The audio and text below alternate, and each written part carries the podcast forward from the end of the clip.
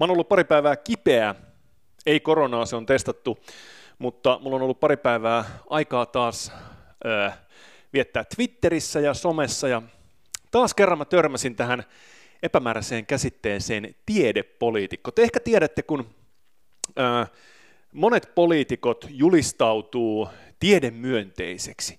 Öö, ikään kuin haluaa sanoa, että me emme huuhaahan sorru, vaan aina kuuntelemme, mitä tieteellä on sanottavaa, ja sen perusteella sitten teemme johtopäätökset aina oikeat.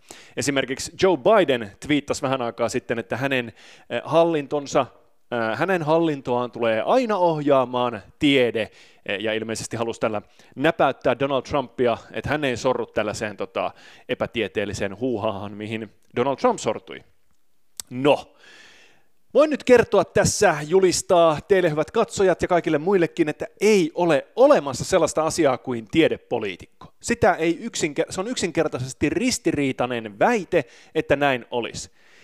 Poliitikkoja ei ohjaa tieteellinen älyllinen johdonmukaisuus, vaan heitä ohjaa ideologinen johdonmukaisuus. Tämä on ehkä parasta ajatella näin, että tiede ja tutkimus on nimenomaan loogisesti johdonmukaista. Me ollaan opittu vuosisatojen, vuosikymmenten ja vuosisatojen saatossa, että kun on loogisesti johdonmukainen, niin saavuttaa erittäin hyviä tuloksia, kun yritetään selvittää sitä, millainen maailma on. Matematiikka on tästä loistava esimerkki, eli matematiikka on täydellisen ristiriidatonta aina. Se on aina loogisesti johdonmukaista. Ja se ohjaa esimerkiksi fysiikassa – tutkijoita hyvin pitkälle, vaikka, vaikka siis arkijärki sanoisi mitä, mutta jos matematiikka sanoo, että tämä on totta, niin siihen luotetaan. On opittu, että looginen johdonmukaisuus johtaa erittäin hyviin lopputuloksiin, kun selvitetään sitä, millainen maailma on. Poliitikko ei ole kiinnostunut varsinaisesti, okei, okay, korjataan, poliitikko ei ole ensisijaisesti kiinnostunut siitä, millainen maailma on. Poliitikko on kiinnostunut siitä, millainen maailman pitäisi olla. Se on hänen työnsä. Hän myy muille ideaa siitä, että minä, se maailma, minkälainen, millaiseksi minä maailman haluaisin muodostaa, se on paras mahdollinen, äänestä minua. Ja tässä on ero. Tutkija pyrkii selvittämään, millainen maailma on, ja poliitikko pyrkii kertomaan, millainen maailman pitäisi olla. Ja sitä kautta sitten vakuuttamaan kaikki muut, että, että Tämä on paras mahdollinen maailma, äänestäkää minua. Ja tästä seuraa erilainen päättely, eli kun yritetään selvittää millainen maailma on, niin looginen johdonmukaisuus on erittäin hyvä asia. Ja se on niin hyvä asia, että tieteellisessä keskustelussa ei sallita, siis niin kuin oikeassa tieteellisessä keskustelussa, siellä on ties vaikka mitä aloja joukossa, mutta oikeassa tieteellisessä keskustelussa ei sallita loogisia epäjohdonmukaisuuksia. Jos tulee looginen epäjohdonmukaisuus, niin se korjataan tavalla tai toisella. Ja se korjataan korjaamalla päättelyä, ei muuttamalla todellisuutta toisenlaiseksi. Poliitikon päättely ei etene loogisesti johdonmukaisesti. Poliitikko päättelee loogisesti epäjohdonmukaisesti, mutta ideologisesti johdonmukaisesti. Ja tämä tarkoittaa sitä, että kun me päätellään loogisesti johdonmukaisesti ja me lähdetään pisteestä X päättelemään, niin me ei koskaan tiedetä, mihin me päädytään tässä päättelyssä. Sitä on tiede. Se on umpimähkään harhailua loogisesti, johdonmukaisesti etenemällä. Ja sitten lopulta tulee jonkunlainen lopputulos sieltä, jota me voidaan kutsua ehkä jossain vaiheessa tiedoksi tai jopa totuudeksi.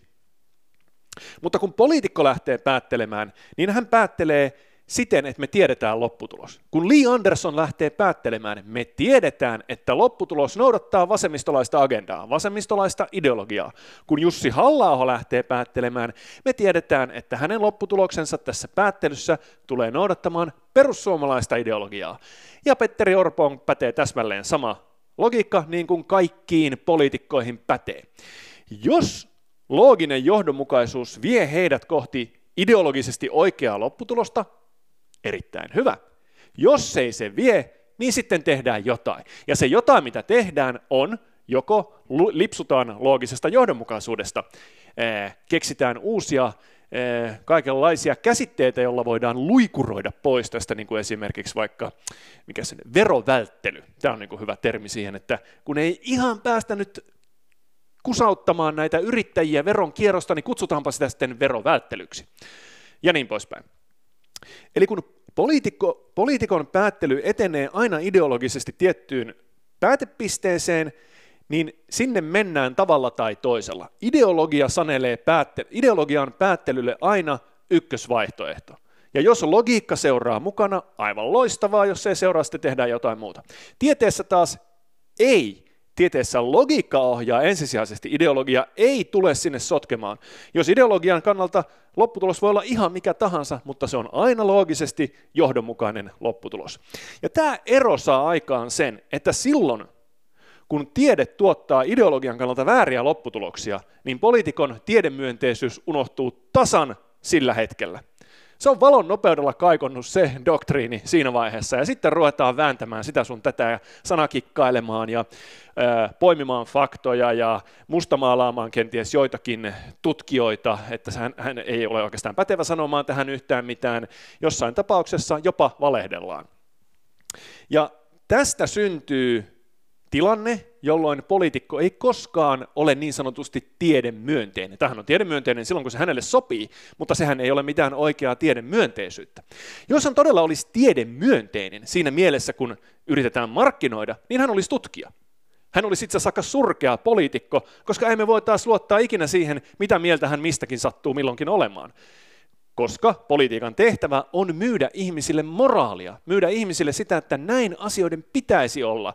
Tieteen tehtävä on myydä ihmisille tietoa, näin asiat ovat.